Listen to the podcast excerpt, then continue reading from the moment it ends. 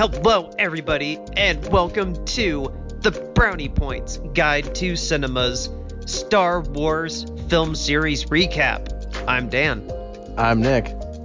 And in these exclusive bonus episodes, we are recapping every single live action Star Wars film in the lead up to Star Wars The Rise of Skywalker. Nick, which film are we recapping this week? We're ending the original trilogy with Star Wars Episode 6 The Return of the Jedi. It's a trap! It's a crap.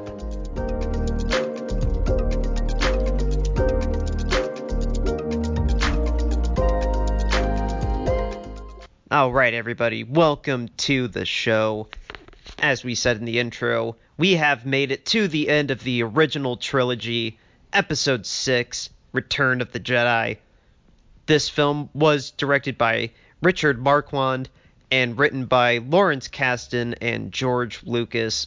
It brings back, of course, all of the familiar faces Mark Hamill, Harrison Ford, Carrie Fisher, Billy Dee Williams, Anthony Jan- Daniels, uh, Peter Mayhew, uh, Ian McDiarmid, uh, Frank Oz, and James Earl Jones, and even Alec Guinness gets a little bit of a cameo. Excuse me. Um, and of course, Kenny Baker is R2D2 as well. Uh, so, in this film, we finally get the conclusion. We meet the Emperor. We see the fall of the Empire. We get a lot of closure with all the storylines from the previous two films. And, uh, I mean, Nick, I'll just open the floor to you. Um, I want to hear your thoughts on this before I give mine. Because, um, again, these have been more dear to your heart than me. This goes for every Star Wars film. um, yes, these movies have been more dear to my heart than you. Yeah, so I mean, uh, no, not... no, I mean than you personally. yeah. it's, gonna be, it's gonna be on Dan's tombstone. It just says Nick cared more about Star Wars than this person. They're like, "Why? Wow, that's rude." I've already accepted this. It's it's okay. I forgive you, um, and I understand. um, um, so, what's it like for you? I, I we don't. I mean, if you want to talk about the first time you saw this, um, I mean, I have a story about the first time I saw it too. But uh, well, I mean, if, I mean, if you want to talk about time.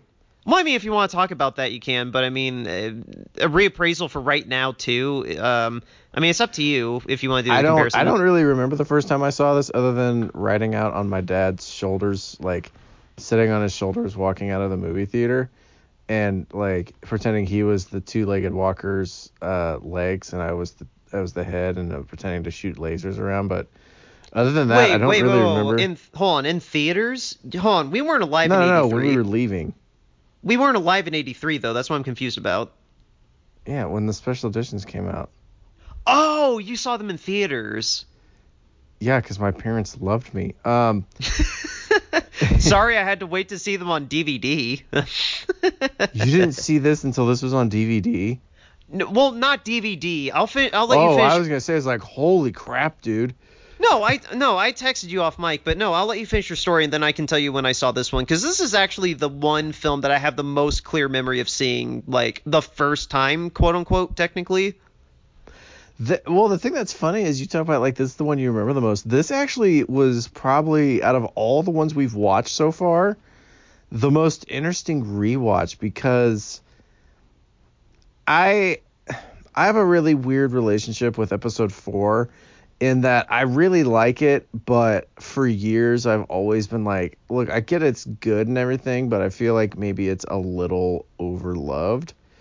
And watching this one, I mean, it, a lot of it is so much a redo of the first one uh, that uh, watching it this time, I was like, okay, this is like a New Hope, except kind of goofier.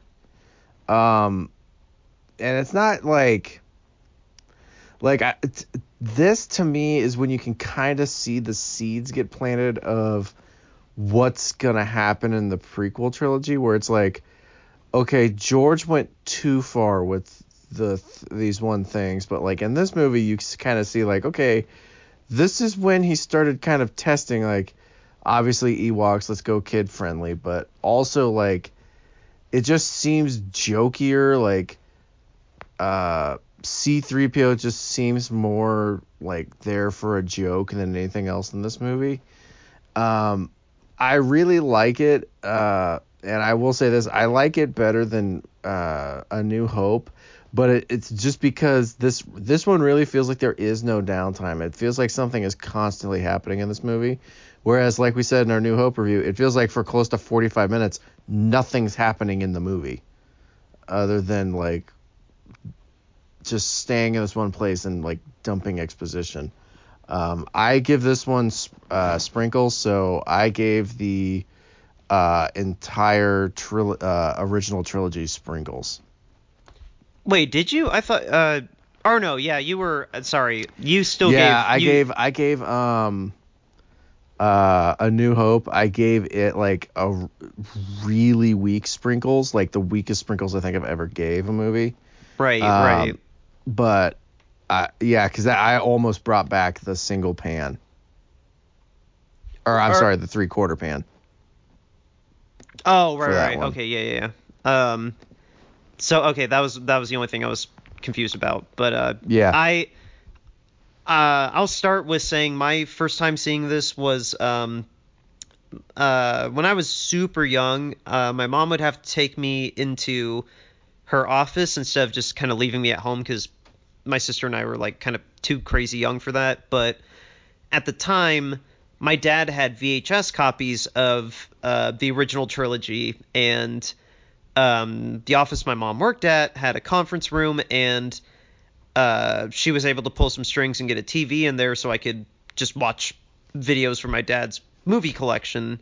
And like I said, the original trilogy was part of it. And I know I watched all three of the films, but for some reason, like, since taping episode 5 last week, um, and since watching episode six in the meantime, I really don't remember watching the other films as vividly as much as I remember this one. Like I remember I remember this like for a while this actually was my favorite Star Wars movie and then I got older and it became Empire.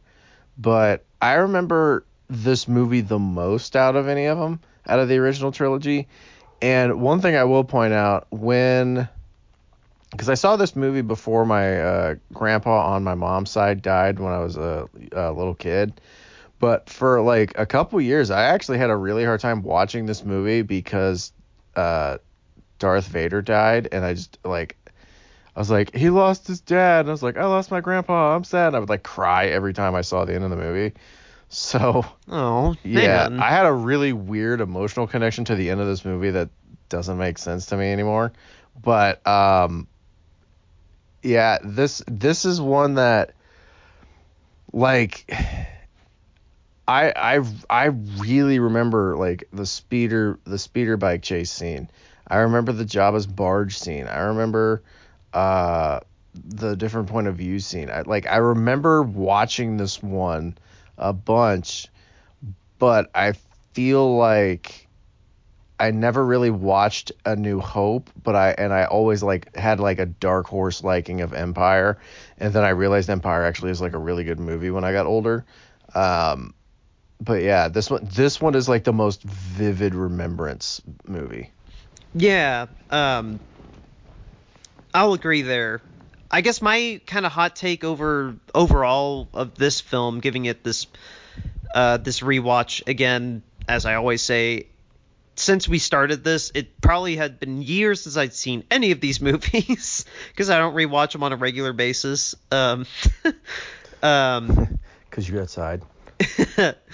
I, in watching this one, I really, I was really blown away at just the sheer spectacle of it. It uh it really it really did a great job at really honing in on like making every single resolution like as either emotionally big or as purely scale big. And what I mean by scale is just like every set piece was bigger than the last. Like uh, we started this film with literally a, a raid on Jabba's hut, and then we go to the Ewok planet with and, one of the most strangely intricate plans I've ever seen.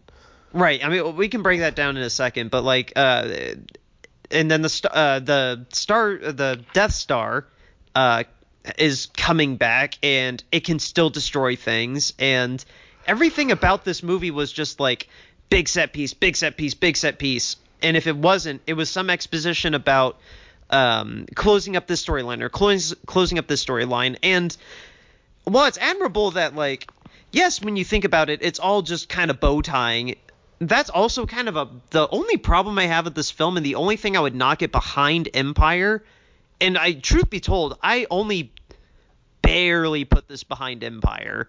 Like, I think in the slimmest of margins, I would maybe barely put Rogue One above this, but it's splitting hairs really between like an A and like an A plus if we did if we did letters. Like um again, the what I'm trying to say is that like there's not really um I don't know, the narrative structure of this film kind of is all conclusions which I mean again, it's it's kind of a detriment in its own existence where its only focus is like finishing off everything. Like for some reason it came off kind of it does stand on its own merits. Like it does have a little bit of emotional arc for Luke, but for everybody else, it's kind of just all everybody just kind of hit pause and it's so reliant on it's a little too reliant on just being a conclusion to everything else. Like um there's nothing uh, outside of Luke and yeah, Darth Vader having their own their B story everything else is just kind of like uh, I mean, I don't know if I'm getting the point that clear across. Am I am I getting kind of through to you? am I getting through to you, you Nick? you were until you said it paused everything for everybody. Because I felt like I got a pretty good conclusion to the Han and Leia storyline. Well, no, that's uh, I got a really I got a really good conclusion to the Emperor storyline because he dies. Um, well, no, that's what I'm saying is that everything is so focused on a conclusion. It's that it's there's nothing like that isolated. Like I don't. That's. I mean, I don't know. Argue with me if it's kind of unfair to hold that against this movie, but like I. I don't think it's unfair because this is very much a movie that you need to see the other movies to really get. Exactly, and like that's. It doesn't. It doesn't stand by itself very well see what i'm getting at is that like a new hope is like we're brought in and it's a whole new thing and we have a start middle and end even though it sets up something for the new film with episode 5 there's a bit of a time gap and there is still like in its own isolated this... journey a beginning a middle and the end this one is just straight up like we're kind of getting over the middle and yeah. then here's the ending one thing about uh, this movie too, compared to the original trilogy, uh, the original trilogy, I mean, clearly took place over like a decade because of the time difference between Attack of the Clones and Phantom Menace.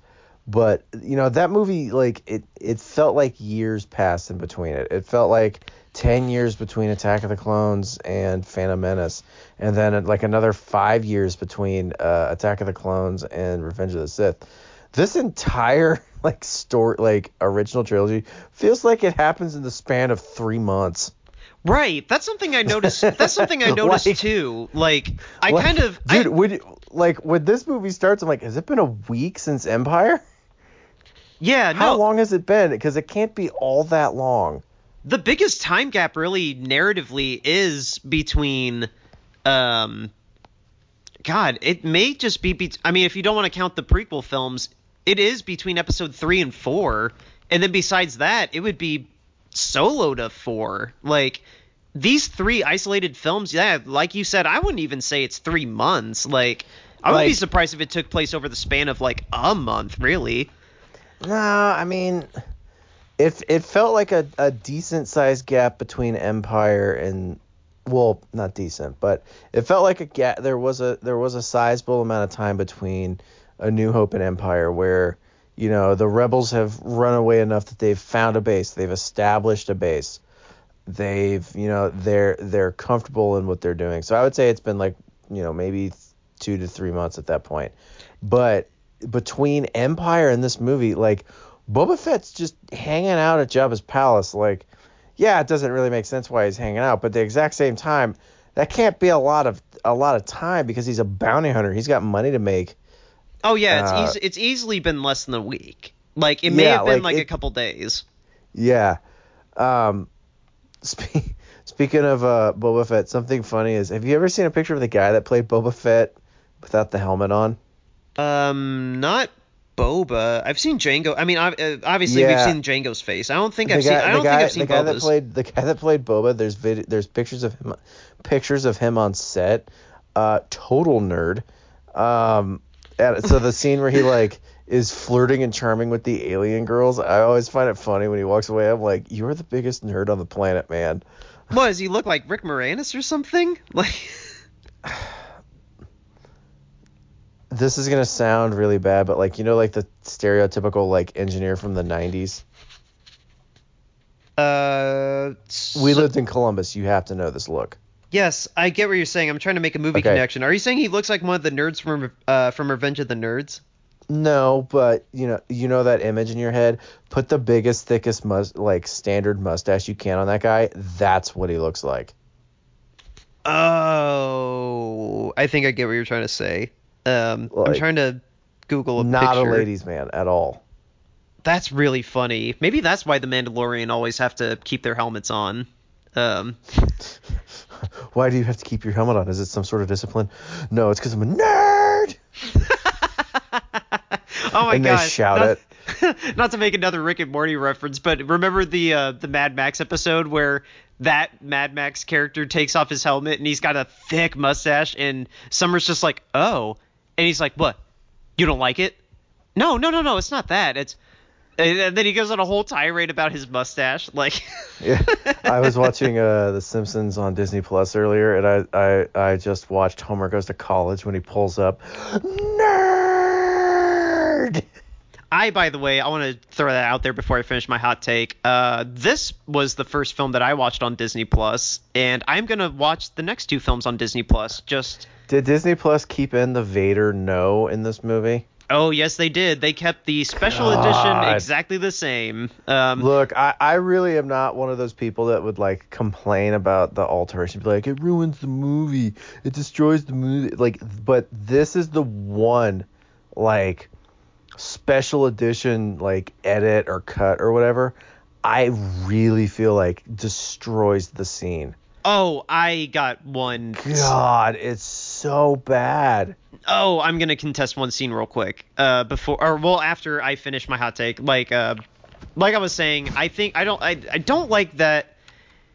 It's weird. I have that inner conflict of like, okay, you're trying to conclude everything, but you're not being your own kind of isolated singular story. But I, I get it, but at the same time, it still kind of bugs me a little bit. But aside from that kind of, I guess, minor gripe compared to how much I do kind of love everything else. Like, yes, conclusions that we get after all the years and the two films, like all building up to this.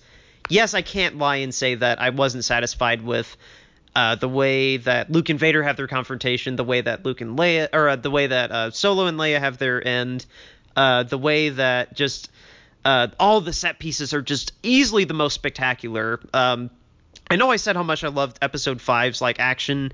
I think Episode 6 stepped it up even more. Um, so in terms of action, yes, I like 6 more, but in terms of just like virtually everything else, I still think Episode 5 is better and is still the best Star Wars film. Um, they both are going to get sprinkles for me as well. Episode 6 is getting sprinkles, but like Nick said, Episode 5 is still the best film and it's still the best film of the of the whole saga so far. Um, again, we're not doing the list yet. That's going to be in three weeks, but uh, uh, but right now, episode five is still on top for me, even though episode six is still an overall really, really, really good film.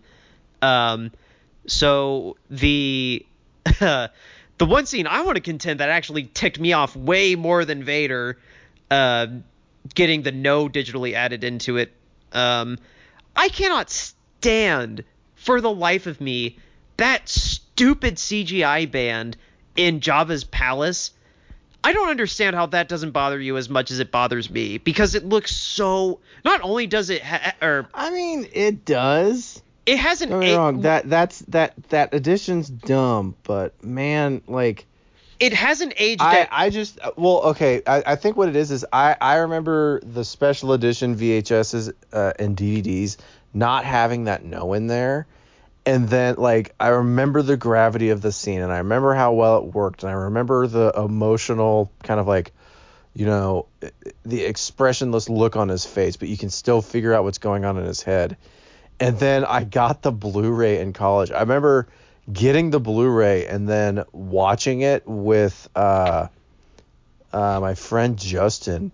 We're sitting there like doing homework and we're watching it in my, in my dorm room, and that happened, and we both just like stopped and stared at the TV and went, "Why did you ruin such a perfect scene?" is it because so it sounded I, like th- that? I think it's I think the reason it bothers me so much more is because I I once had the better version of this scene. I have to I have to watch this because I mean I don't to me I the only thing that bothers me about it is that it is sound it sounds like it they just copy pasted the no from Dude, episode the AD, 3. yeah, they ADR it like crap. Like it. Well, it's the not even audio ADR, levels like- make no sense. it I mean if you want to call it ADR I mean that sounds kind of generous it it cuz it, it just sounded like they copy pasted the no from episode 3 which I can understand some kind of No, anger from how because he he quietly says no the first time. He's like, no,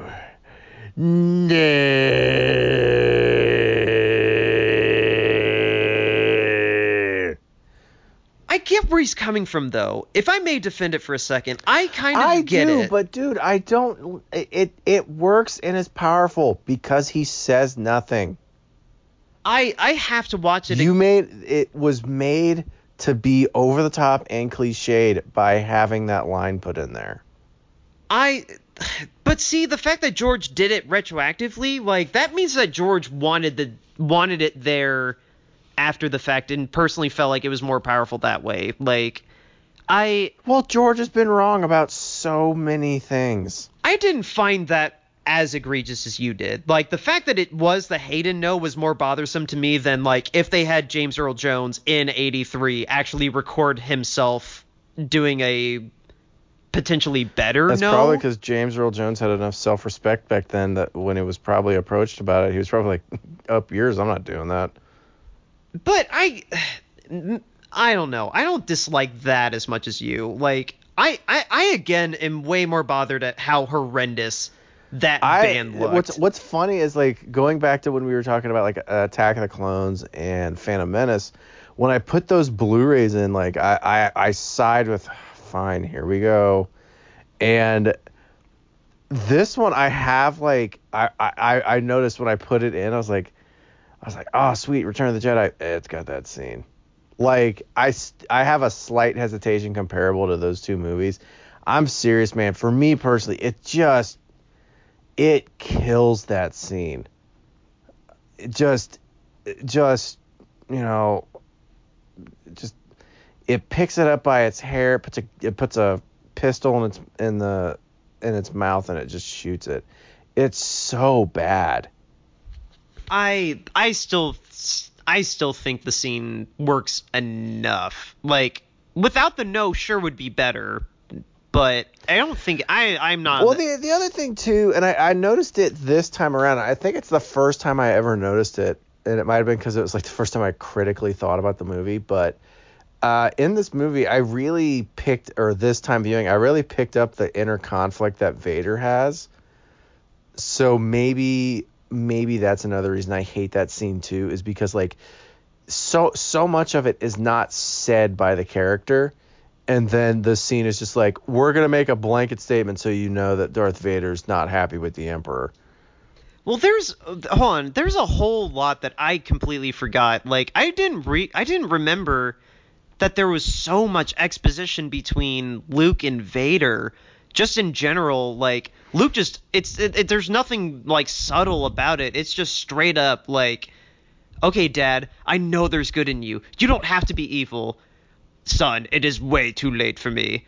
I've gone to the dark side, and I know you well, can that, reach your full potential that there. Scene, that scene uh, when Luke turns himself in and like Vader starts talking to him, and I love when Luke just like he's like, "Cut the crap, dude! Like I I, I really know this about this," and then I just love how Vader's like, "Dude, it, it's just too late." Like he's he's not even trying to convince him anymore. He's like, "Look, man, I can't go back at this point. I'm stuck in the robot suit. My wife is dead. You're 28. I like it's it's too much has gone wrong." Do you think that was the actual first crack in his metaphorical armor? Like, is the, do you think that he actually like meant it that way, and he already was connecting with him that early? Uh, I think it's one of the first cracks.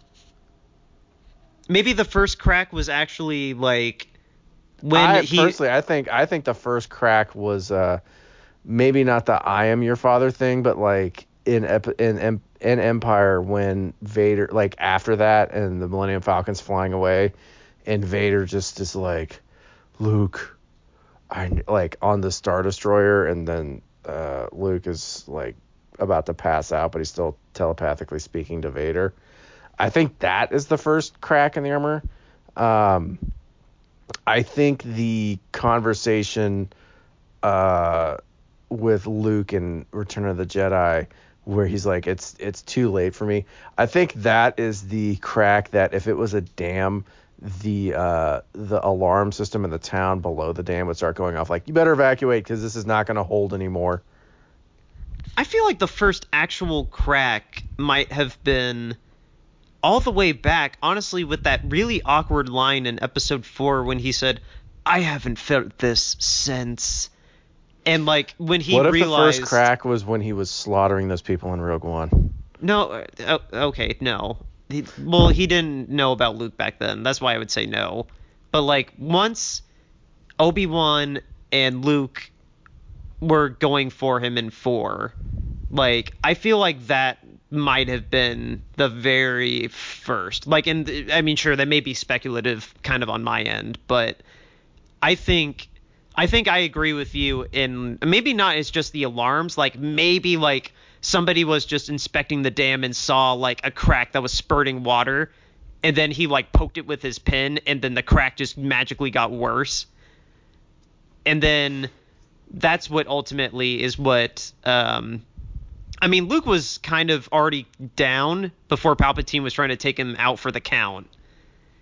And then that's when he I mean obviously then that's when the when good I was little, I actually uh, before the prequel trilogy came out, when I watched this movie, I thought uh, the Emperor convinced Anakin to become Darth Vader by like pinning him to the ground and just electrocuting him until he agreed to be his apprentice. and then actually the opposite happened. Yeah, that, but that that's what I thought happened. Is I thought like that's why uh, uh, Vader threw him over. He was like, I'm not letting this happen a second time. And then he's like, this Emperor is empty. Yeet. I think Dick Cheney used the same logic when he was pitching uh, waterboarding. Like, this is what's going to convince the Taliban to tell us where they're hiding. Like, That got insanely political. sorry. That got more that got more political than our discussion of the time machine. That was a movie about a presidential race. oh, okay. Oh, come on. That was. You have to admit that was a little apt. I'm. uh, I'm not going to go any further than that, but. Jesus. Anyway, um but yeah, it's but that's what I thought is I I thought the emperor pinned Anakin to the ground. I was just like, "Are you going to be my uh are you gonna be my apprentice? No. And then he like zapped him and he's like, no. And then he zapped him. He's like, all right, fine.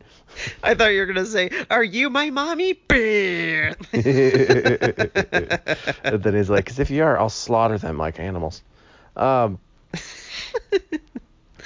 I I- one thing that I've always found really funny, uh, even since I was a little kid, is how in this movie compared compared to A New Hope, the Empire's like, look, we got this start, we got this battle station.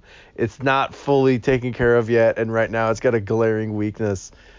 let's put a shield generator on a planet and then just force this force this Death Star to stay around that planet. I I love that in this one they're like we're not making the same mistake again and then the emperor really just uh, you know over trusts his hand while playing poker and uh, he gets screwed. Yeah. I I kind of like that they were able to somehow overpower all these little Ewoks at first to like get the base built there to begin with, but then just I don't from think the Ewoks were really fighting back though. well, but, but then just by by the sheer fact of like the rebellion reinforcements. I mean, well, I mean, And rocks. Yeah, like the rebellion reinforcement, just their their presence being there, just like you can do this, Ewoks, was- and then what was they were able to your take favorite back your planet. what was your favorite Empire like like Ewoks fighting back against the Empire kill? Oh, I thought you were gonna say moment. I was gonna say my favorite moment was the Ewok uh, hitting himself in the face with the when he's spinning that rock and then he just hits himself in the face. I thought that was really funny. No, no, no. Like, like the Ewoks, like their booby traps. What was your favorite thing? Oh, um, honestly, Because I mine's a It was- tie. I kind of it wasn't an actual like kill kill, but I like when they tried to trip uh the two-legged walker and it ends up just dragging them. I thought that was really funny too. Mine's a tie between the uh, two-legged walker getting its head smashed in between logs, Oh, that's Or- a, that's a classic. That's a classic moment. Or when it slips on the logs and falls down. Oh, that was a really good one. Um, oh, uh, just thinking of like uh, the Ewoks in battle. Was it kind of totally jarring to you to see the Ewoks When the brother died. Yeah, when the Ewoks just get blasted, Dude, and then even one ever since I was a little kid, I've always been like, "Wow, way to bum me out, George." dude, this movie had two heavy moments like that. Like when the one Ewok finds out his was it his brother or was it just a comrade? I'm gonna assume it's his brother, uh, just based on his reaction. Well, it could have been a comrade. I mean, I wasn't sure, but like. Eh, yeah, but I don't know. I just I'm gonna go with brother. Sure. I mean, well, the fact that like we had a moment of him just going like, him going like, uh, Dad, wake up, Mufasa, wake up, like. Wake up! There's me- there's mechanical chickens with lasers walking around. We gotta kill them. But then we also had the guy crying when um Jabba's uh monster got stabbed in the back too. Like, Yeah, but in his defense, maybe his life just sucked. his okay i okay i used to work in uh in one of the theme parks in orlando that dealt with animals uh you can narrow your conclusions as to which park from there and i know people that would react like that when an animal would die. So Meanwhile, Dan would stand there and applaud. no. Oh good lord no. Um i'm not affiliated with this company anymore but no i would not. Um so i like i empathize with that moment but also at the same time it's just like jesus christ this is like a sci-fi adventure film. Like that's kind of heavy. Like Dude, spe- speaking speaking of uh speaking of giant mechanical chickens, I texted you this, but I do want to say it. When I was a kid, my family used to refer to the two-legged walkers in this movie as chicken walkers. And What? I, it's still to me is one of the funniest things to think about when I watch the movie now. Is just like, yeah, but it's a chicken, and it's got lasers. it's chicken and it's got lasers pew pew pew Which came first, the chicken or the egg? Neither. It was this proton torpedo. I I was gonna say what came first, the chicken or the laser? um, but, but it's um, it's something interesting in this movie though is like all the Empire tech like in Empire Strikes Back. I remember seeing the two-legged walkers. Uh, like in the in the snow scene, but you never really see him do anything. But like in this movie is the first time you see like two-legged walkers really do anything. You see speeder bikes for the first time. Like oh my uh, god, the speeder bike sequences we see, we hold see up so, many well. cool like I actually I remember one time when me and Kelsey first started dating, we were wanting to get like a, a Lego set to put together and dude, I stupidly like she's like, well, we could do like a we could do like a motorhome or we could like do this one house that like changes throughout the months so we could like rebuild it each time like it's winter or fall or whatever. And i was like arguing. I was like no we got to do the imperial landing shuttle. She's like nick that's that doesn't really do anything. I was like yeah but it's cool ship. And I can tell this is very say- early in the relationship. n- needless to say someone lost that argument and it wasn't kelsey um Jeez.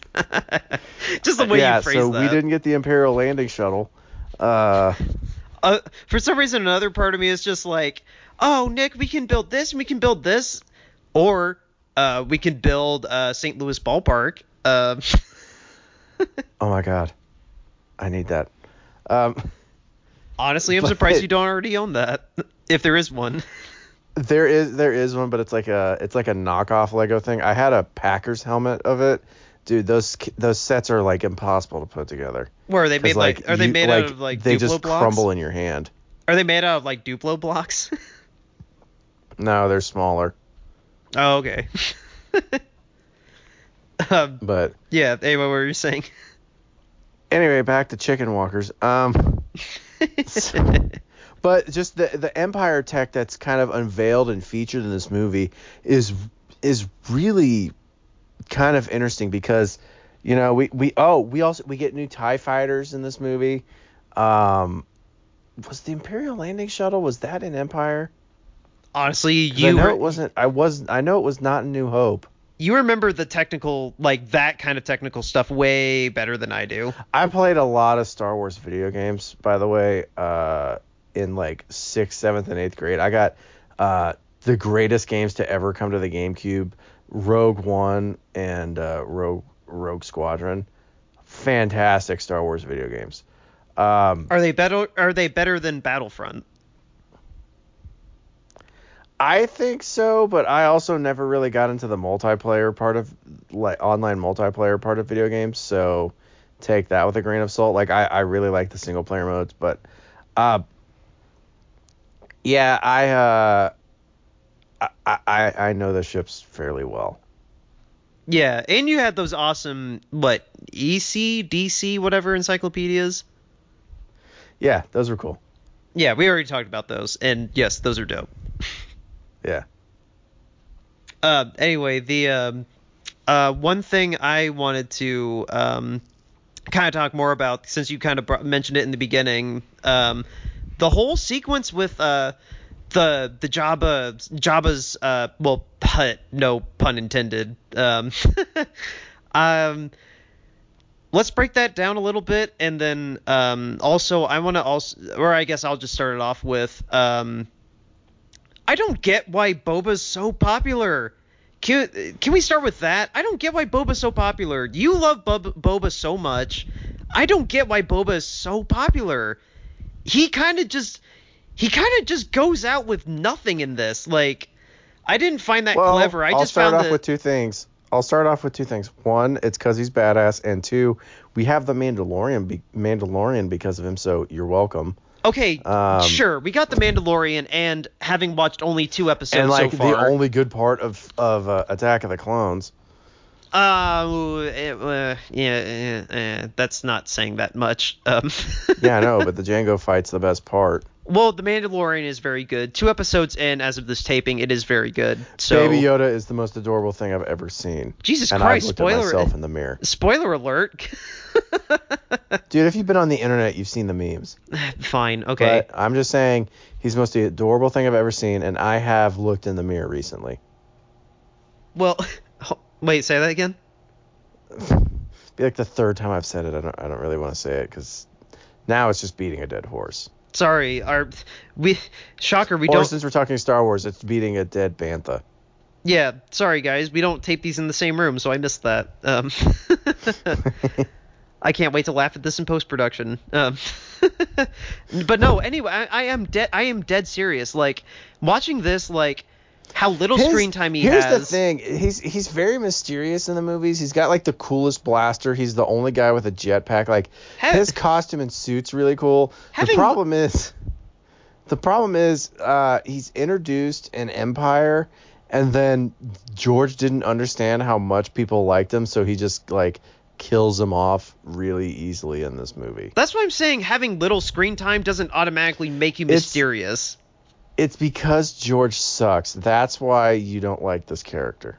Well, he didn't have him do anything. Like he just kind of sulks in a corner here Dan, and there. Dan, Dan, he flirted with the alien women. He nodded at Leia's bounty hunter costume, and then he got killed by a giant sand vagina. He got thrown into a sarlacc pit because Han Solo blindly, by the way, didn't even realize he was near uh, By the Boba. way, Han hit him Solo, in the back. Han Solo has the best lines in this movie in the first like half hour when Luke's like, you know, I used to live, uh, I used to live here, you know, and he goes, you're gonna die here, you know. And then uh, when Lando's hanging off the side of the uh, uh, sand barge, and he's and Han holds out the gun and he, uh, the blaster, and he's like, "Wait a minute, I thought you were blind." He's like, "It's all right, I can see a lot better now." Oh, I love that when uh when Lando's like, "You want to aim up a little? Aim up a little bit." Like I was I thought that would have been funny if like they added like him doing one like shot and it just kind of poofs some sand by his head and he's just like, "Up a little bit." Like it's just some extra little bit of screaming at him. I I do want to know also where did they park the Millennium Falcon? Oh, that's actually a good question. I don't mean, know. Obviously, Lando and Chewie had it, but where did where did they park that? Like to be super far away yet close enough to get it? yeah, without getting Did detected they did, by they did they park it at Uncle Owen and Aunt Beru's house? They're like, it looks like I know where we could park it. And he like just pulls up to this place, and their bodies are still laid out, charred and smoking. They left it. it's only been no, a week. no, they left it with Uncle Rico at his place because Uncle Rico lives pretty close to the sand dunes where he got in that accident. Oh Jesus Christ! and check mark deep cut Napoleon Dynamite reference. Uh, who would uh, who would you have Nicolas Cage play in this movie? Oh, oh my God! If you have an idea, let me think of mine because I. This happens every single week, and I always think about it on the spot when we're taping. Remember when the questions actually used to be like good and meaningful and like not predictable, and now every week it's just Nicolas Cage who? this running this running joke is worth it. Um, God, Yeah. dude, seriously, if you have an answer, give me give me like a minute, and I'll have somebody. Oh, okay, I got one actually. I Who? I like you know how some celebrities have like credits as like playing like an animal or something. I would Yeah. I would love Nicolas Cage to have been credited as playing um the one pig guard that gets eaten by the alien and right Let me bef- out. You right before he's just squealing. Jesus. like right before he gets picked up he's like squealing and just yelling like I would have loved to have had Nick Cage been that. Because my pick would actually would have been the green dancing alien that gets thrown in the Sarlacc pit. Nick Cage is basically a stripper. like, Yeah. Speaking of strippers, Leia's uh, outfit, slave Leia outfit. My God, can you imagine like the costume unveiling where George is like, uh, "All right, Carrie, here's your outfit for this," and he unveils it, and she's like, "You got to be kidding me!" He goes, "It's very crucial to the story." Dude, that's one of the best things in the trivia is the fact that like she apparently had complained about like um how she didn't appear as a woman. Um, I mean, I may be misquoting her right there, but she was complaining about her costume. I don't appear as a woman in these movies, and George Lucas is like, "We're gonna see your boobs." Well, it's funny because she was complaining about like not having form-fitting costumes or really feminine costumes before, while also at the same time I remember she was complaining about how she wasn't allowed to wear a bra on set because uh George apparently told her that bras didn't exist in this universe for God knows why. There, he's his line, his words were, "There's no underwear in space." Right. Oh, that's right. so now we get a complete Real smooth, George. Was what, sorry. I said real smooth, George. Um, smooth operator. Um, So now we get the complete 180, and now we get one of the most, uh, let's say it purchased Halloween costumes of all time. um, if that's the more tame way to put Yeah. it. It's one of those things where it's like you go to a, a, a Comic Con or whatever, and it's like, oh look, there's Slave Leia, there's Slave Leia, there's Slave Leia, there's Slave Leia, there's Slave Leia, this and co- that's just dudes. this costume is one of the reasons where there are now signs that say cosplay is not consent.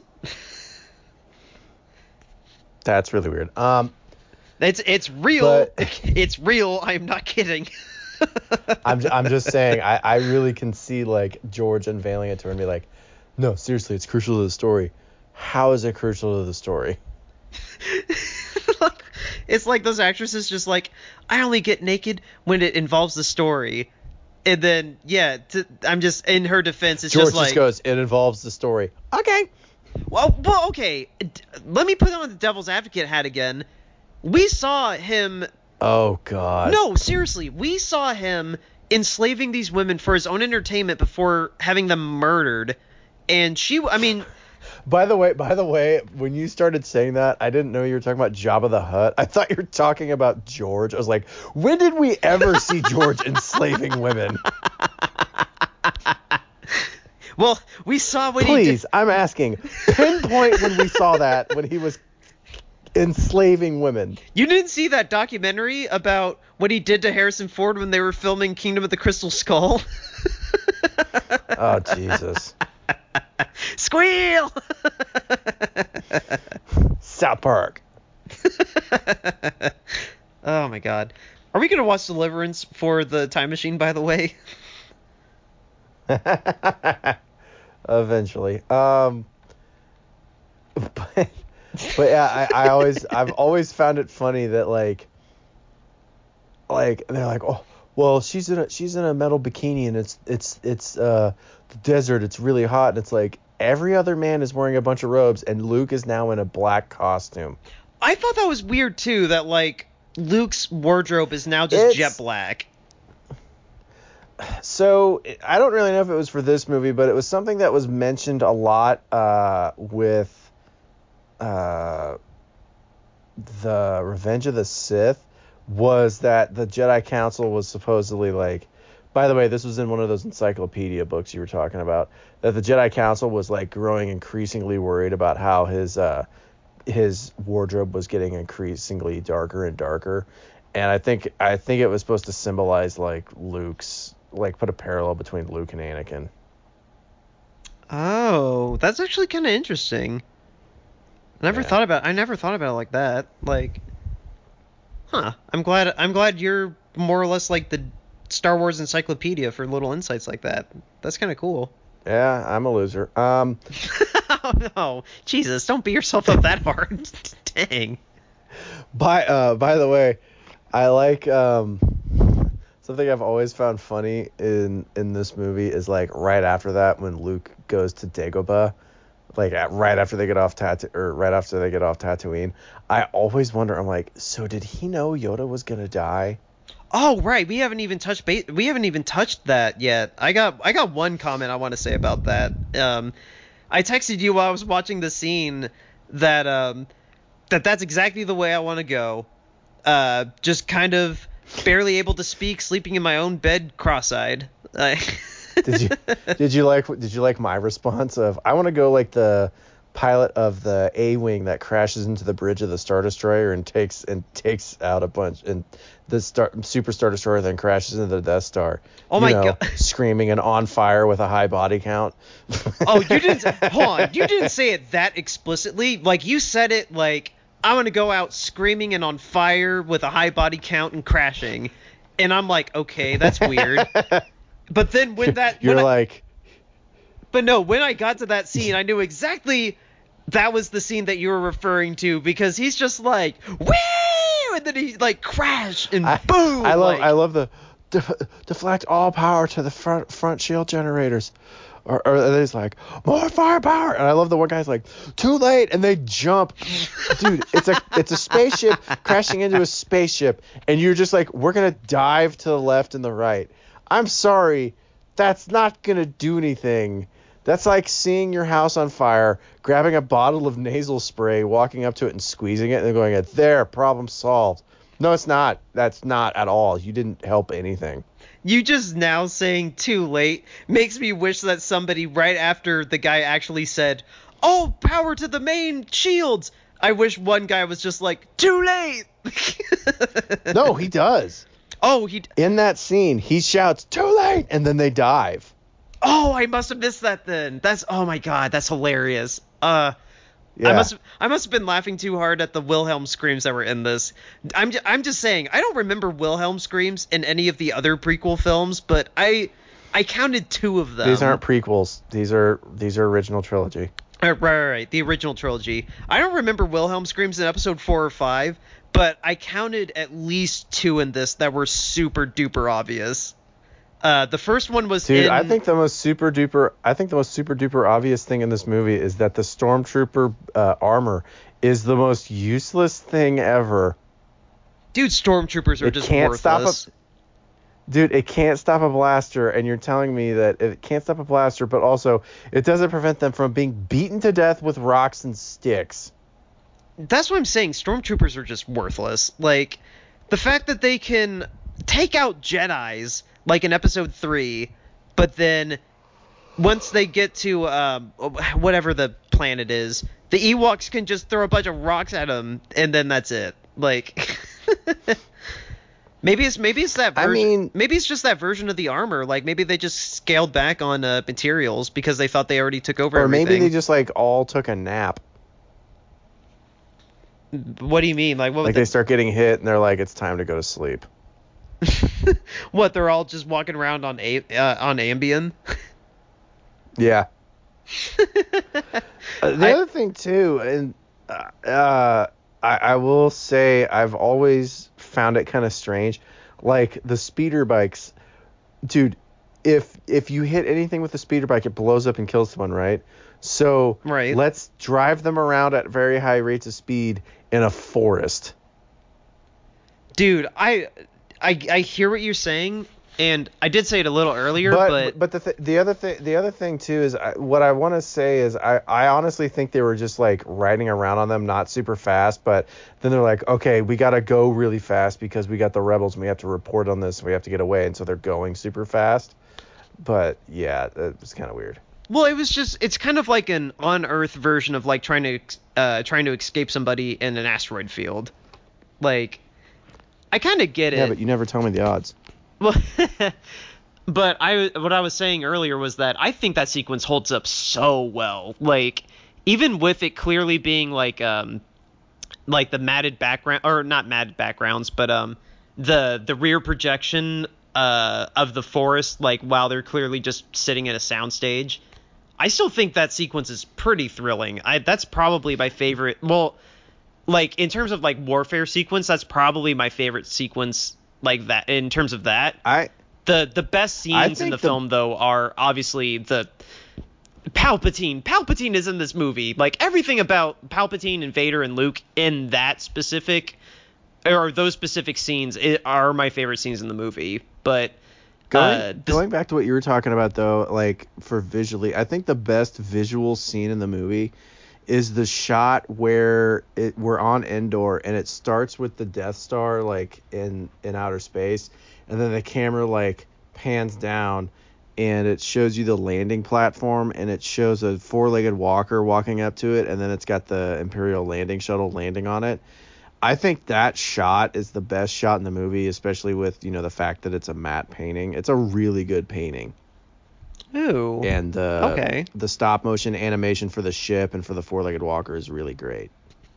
I I don't know, something about the shot of Vader's ship landing um I don't remember if, if it was the Death Star or um or uh, Palpatine ship, I'm sorry. Palpatine ship's landing in the Death Star. Just the way that was framed and all the troops lined up the way that they are. Like right before the door comes down, for some reason, like I don't know, I feel like that shot also deserves to be up there as like just one of the most I, iconic, like quote unquote Star Wars shots of the entire I love, existence. I love the... Vader's line Vader's line right after he lands, and he's talking he's talking to uh, uh, the captain, and he's he's like just talking to him, and he goes, and the uh, the emperor is coming. You can tell him personally, and he he is uh, quite unhappy with your lack of progress. And uh, that he's like, well, we shall double our efforts. And he goes, good. I hope so for your good commander, because the emperor is not as forgiving as I am. And I just like mentally have a cut back to like all the people that slightly failed him in Empire that he choked out and murdered just because like they brought him a cup of water and he asked for like a cup of tea or something like that. It's like, yeah, he's murdering people at like the slightest inconvenience. He didn't really murder anybody in this film, though, when you think about it. No, because he was too busy questioning his his allegiance.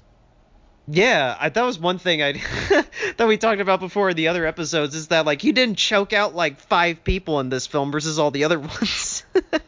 yeah. Um, man, I um I'm trying to think of any other kind of like notes or hot takes. Like, uh, I mean, I'm kind of drawing a blank. Um, there's not really much else. The Emperor, I will say, the Emperor is actually really funny in this movie. Um, and that's part of the like that's part of where I think George kind of started like pushing things that happen in the prequel trilogy like early, but he didn't let him get out of control. Like, dude, the Emperor is really freaking goofy in this movie. Oh, I don't. Like, I don't think he's goofy. Oh, yeah. I. I'm afraid this battle. Like he acts like a poor decrepit old man when he's clearly completely lucid and not crippled. Oh, um, I I love the I love just I love the performance in this film in episode three. Like yeah, by the way, I don't know if you knew like, this. It's the same actor. Yeah. As like episodes one, two, and three. Yeah, I love um I oh I'm spacing his name, but um uh, Ian McDiarmid. Yes, oh, thank you. I love Ian McDiarmid in this role. In all three of these films that he actually is appeared in and originally supposed to be appeared in if you don't count that cameo. I think Ian McDiarmid is so perfect as the Emperor. And actually, I'm glad you brought that up because I texted you while I was watching this and I said, uh, "Good lord." Yeah, he how... looks way better in the 80s than he did in the prequels. Yeah, good lord. How did the makeup look so much better in this film than it did in episode 3? Like he just looked like a big ball bag in episode 3, but like he actually looked like someone like decrepit and like his instead of Count or Darth Sidious, he's Darth Syphilis because it's a genitalia reference. Oh, oh god. Uh, oh, sweetie, you have herpes. um, but by the way, just so just so we can get it in, Hayden Christensen appears in the in the cut of the movie we saw because he gets he got superimposed in. Dan, go ahead and talk about how he ruins the scene he's in.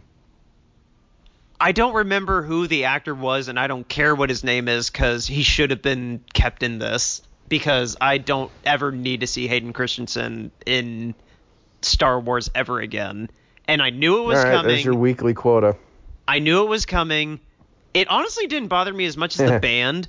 Seriously, I. I, I again I texted you and said, "Good lord, I don't know why it's bothering me so much, but I absolutely hate that this band is digitally like added into this movie because they are so obnoxious and for some reason it looks even more dated than literally any of the other visual effects we've seen in any of these three films. Like it actually bothered me more than Hayden Christensen, which is kind of astounding if you have listened to the other episodes to put that in perspective.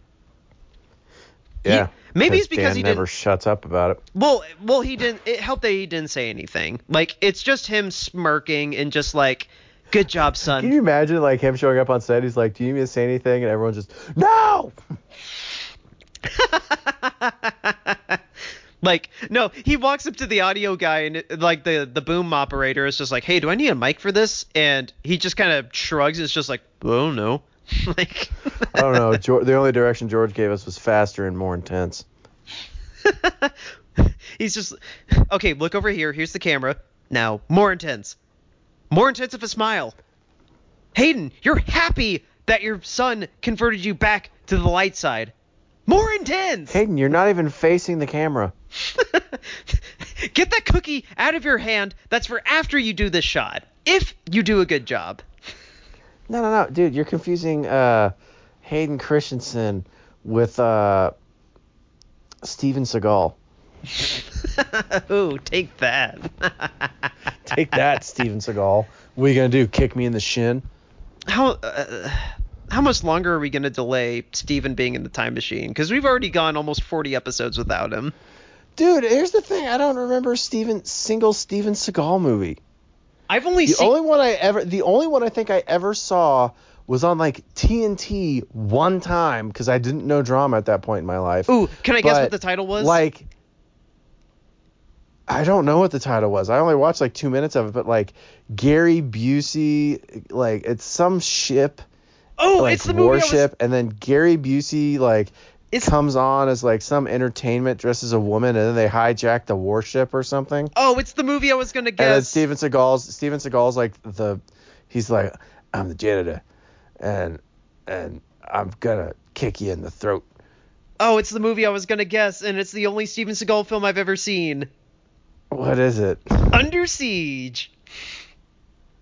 That's a stupid title. and it's a s- equally stupid movie. Um,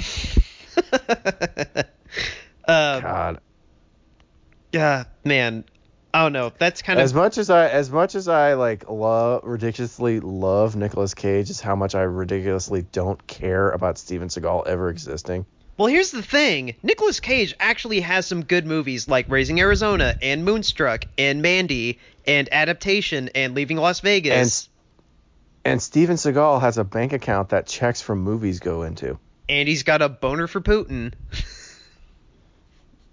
Okay. yeah, Dan getting political in this Uh, episode. Um, Yeah, man, knock it off. sorry. I, that, You're gonna alienate our three fans that listen weekly. Jeez. Sorry, I, I that's the last one I have. I mean, plus we're running a little long for this. So, um, do you have anything else you want to say about the prequel trilogy before we move on?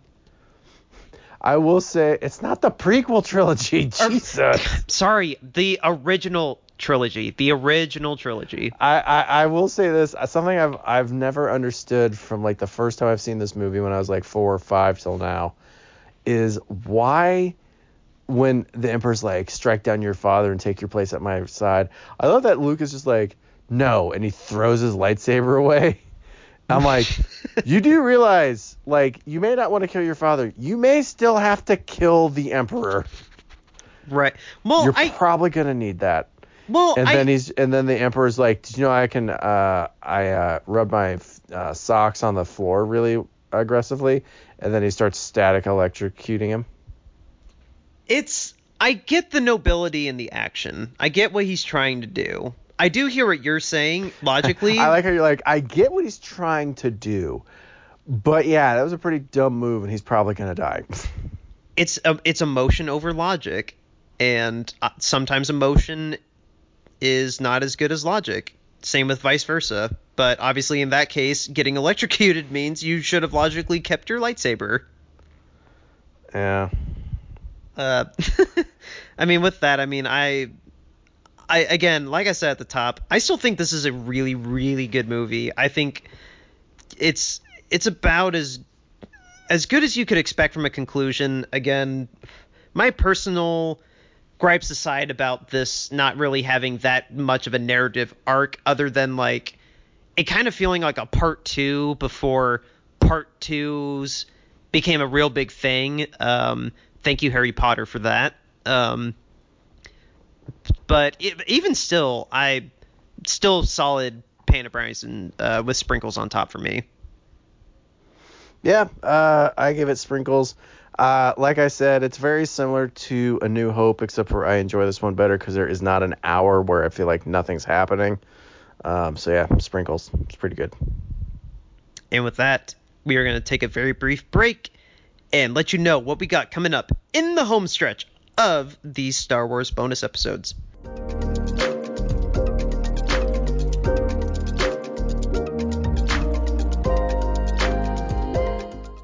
All right, everybody, thank you so much for joining us on another Star Wars bonus episode. Thank you, as always, also to Isla Marvin of Fugate for the bumper music. Next week, if it's not obvious, because if it's not obvious where we're going, having done all these episodes in film narrative order, we have gone. We're gonna watch Cars three. yeah, we're jumping to the worst of the car films. Um, um, no, we are going to uh, the first, the very, or yeah, the very first, right? It wasn't Rogue One that was first, right? First Disney one. Yeah. Yeah, it was. Uh, it was uh, Force Awakens. Yes.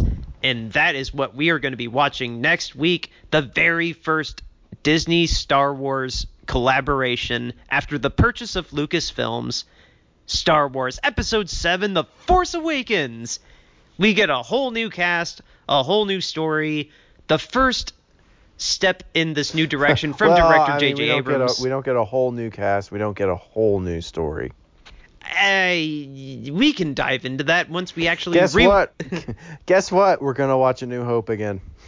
Well, let's. Well, that's obviously going to be a topic of discussion once we give the film another rewatch. Um, but yes, initial, yes, initial criticisms aside, that's why I'm re- uh, that's why I'm excited to watch it again. Like, uh, because that's the whole point of this recap bonus episode series. So, um, Nick, let everybody know where they can reach out to us on social media. Facebook, Brownie Points Guide to Cinema, Instagram, Brownie underscore points underscore guide, and Twitter at Brownie underscore uh, point or cinema. Uh, bowl of popcorn with a brownie in it. The show logo is the profile picture for all of those. We also have a Gmail account, Brownie Points Guide to Cinema at gmail.com. As always, send us list ideas. Uh, we have a list coming up that actually was an email submission. Uh, so, you know, actually send those in because we will do them um, uh, Brownie Bites topics other than lists, like t- talking points, movie trailers you want us to discuss, movies you want to make sure that we go out of our way to see, or even uh, time machine recommendations. Yes, and we actually have a time machine recommendation uh, that we probably will get to. Hopefully, we'll call you out who recommended it. Uh, should we get to it? Uh, obviously, we have our Thanksgiving film set, but should we pick it for the very next episode, we will give you a shout out just like anyone else if we decide to pick out your title. Um, so anyway, if you are listening to us and have not hit that subscribe button, go ahead and do that. Mash that subscribe button. Leave us a star review and leave us a written review as well to help get us exposure through iTunes, or I should say Apple Podcasts, uh, Spotify, Google Play, and Anchor.com. Uh, the reason that our show is getting distributed through everybody. Thank you very much, Anchor. And keep an eye out because we are always doing our weekly regular episodes uh, of Brownie Points. Uh, we have not stopped those in lieu of doing these episodes. So whether you have listened to us since the very first one of those, or if you have joined us strictly because of these Star Wars episodes, go ahead and check out those. We do weekly recaps of all the new movies coming out, along with reappraisals of old movies in the time machine.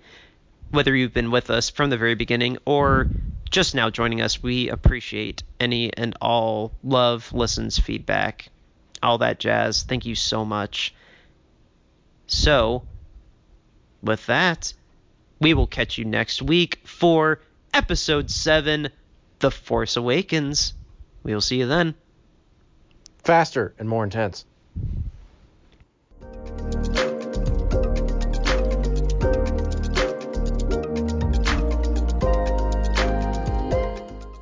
I can understand some kind of No, they anger didn't from how because he he quietly says no the first time. He's like, no, no.